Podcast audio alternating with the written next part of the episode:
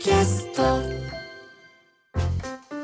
さてこの時間は講談社プレゼンツ金曜開店砂鉄道書店です。講談社から刊行された書籍の中から私武田砂鉄が本を選んで内容を読み解きながらああだこうだ考えてみようという企画でございます。先週まで2回にわたり砂鉄道書店特別編ということで今年45回目を迎える講談社本田康晴ノンフィクション賞について詳しくお話を伺ってきました。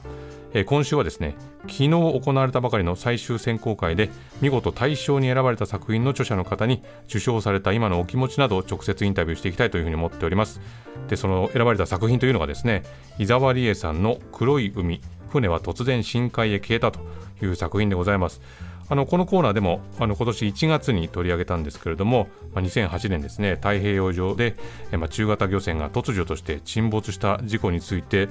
これどうもなんか別の真実が隠されているのではないかというところで、まあ、取材をもとにですねまとめ上げたという、まあ、渾身のルポルタージュになっているんですけれどもということで早速ですね、えー著者の伊沢理恵さんとお電話がつながっておりますので、えーお話ししてみたいと思います。伊沢さんよろしくお願いします。よろしくお願いいたします。まずは受賞おめでとうございますあありがとうございます。まあ、昨日ちょうどね発表があったわけですけれどもこのはい受賞のお気持ちというのは今いかがにお感じになってますか、はい、と嬉しいです。えただ、やはりあの死者・行方不明者合わせて17名が犠牲となった事故なので、こうやったーという心からハッピーな感情というよりは、正直なところこう華やかなこういう賞を受けていいのかなという葛藤もありました。ただ、やはりこの事故のことを記録に残したい、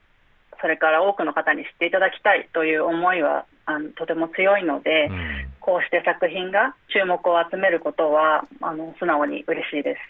まあ、以前ねこのコーナーでも紹介させてもらったんですがこの本の帯に日本の重大海難事故史上稀に見る未解決事件というふうに書かれてますけれども、まあ、どういった事件だったのかというのをちょっと改めて伺ってもいいですかね？あはいと今から15年前の2008年6月23日に、うん千葉県の銚子沖 350km ぐらいの地点で、えー50メートルほどの巻き網漁船が、えー突如沈没します。はい。えー船が沈没した状況というのがお昼過ぎ、であのエンジンを止めて少し船を休めて乗組員もお休みしようということでうん。休養していたんですけれども2回の衝撃を受けた後にあっという間に転覆沈没してしまう。うん。で助かった方は3名だけで周囲には大量の真っ暗な真っ黒な油が漂っていた。で一体何が起きたのかと。そういう事故です。はい。あのまずこの事件をし、あ国の事故調査報告書は波だと。うん。いうことで結論付けているんですけれども、まあ、最初に当事者に話を聞いていく。ええ。その過程でどうも波でせ、えー沈んだということにしては不可解なうんことが多すぎるその大量の油が漏れていたことうん。にしても、えー逃げる人たちが船の甲板上に波を乗っていたのを見ていないなどうん。まあ、不可解なことが多いので、じゃあ何なのって、波以外の可能性はどういうことがあるのっていう、もうそこから入っていった感じです。しかもまあお昼で他に船も行ってなかなかこう沈没してしまうっていう状況ではなかったっていうのも、まあ、周りの人たちも見ているっていう状況なわけですよね。3名助かった人がいるのと、あとは船団を組んで操業をするので、うん少しあの離れたところではありますが、仲間の船も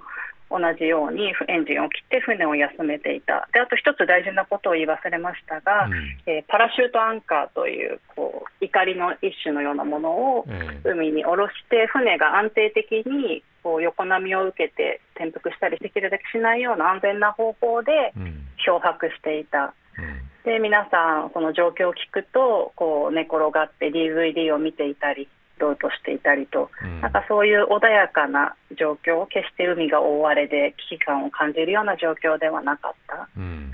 そこで突然事故が起きると。今その、まあ、3名生存者がいたという話でしたけれども、まあ、この本の中でも、まあ、その生存者の方たちにまあ取材をしていくっていうこともされてますがその生存者の証言っていうのは、まあ、どういった言葉が出てきたんですか、分かりやすいのは、うん。あの2度の衝撃の音えが1度目はこうドスン。あとう 2, 2度目がドスッとバキッという構造物が壊れるような音が聞こえた。えうん。でまた別の方もあの音は絶対波なんかじゃない。うん。あとはその単純にちょっとややこしい話なんですが船の構造上単純に転覆しただけだとそんな大量の油が漏れるような構造にはなっていないので、うん。その助かった人たちが見た証言する油の量とあの単純転覆であれば漏れるであろうわずかな油の量そこが一致しない、うん。そこがやっぱりその波だと説明がつかないので船に何らかの理由でこう亀裂が入った破損した、じゃないかっていうことをその現場に駆けつけた乗組員も船に乗っていた、えー、生還者の方々も皆さん口々におっしゃってました。うんこれまあ事件が起きてからだいぶ経ってるわけですけれど当時のそのメディアの報道っていうのは、ある意味こう素直に波で沈没したっていうふうに書いてたわけですか？そうですね事故が起きてもう最初の翌日の報道を見ると、うん。まあ、専門家ですとかあうん。の海上保安庁、海上保安部ですねの見解としてうん。波の可能性が高い、うん。波の可能性が高いが波だろうみたいなこうあかなり断定的うん。な口論調で報じられていた状況ですね、当時。うん。うんでもう当然これ、まあ、そういう証言もあってどういうふうに事故が起きたのかっていうのを解明するためにはその沈没してしまった船っていうのをまあ調査すべきっていうことになると思うんですがこの調査っていうのが、まあ、行われなかった。これはまあ本読むと本当にびっくりするんですがこれはなんで行われなかったんですかね？その事故が起きた場所もあのとても不運なんですが、え5800メートル、深海5800メートルの深さのところに沈んでいるので、こう容易に船体を引き上げられるようなところではなかったというのが一つ大きいと思います。うん。その公表された事故調査報告書というのもありますけどそのあの報告書の問題点というのも書きになられてますがどういったあたりにこう問題、疑問というのを感じました、そのこういう場所で、まあ、事故が起きたのだからう、ん。波だろ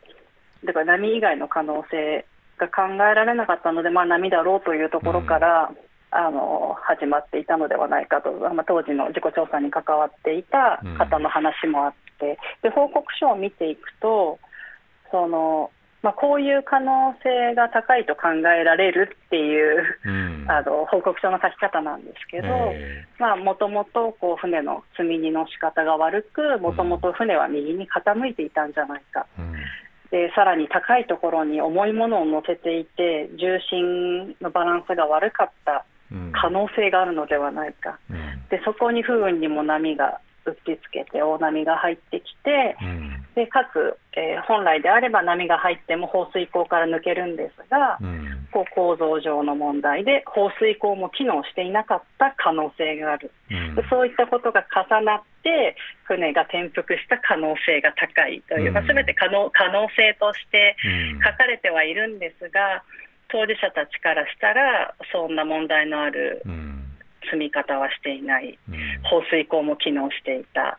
うん。なので結果ありきのこう報告書の作られ方をされた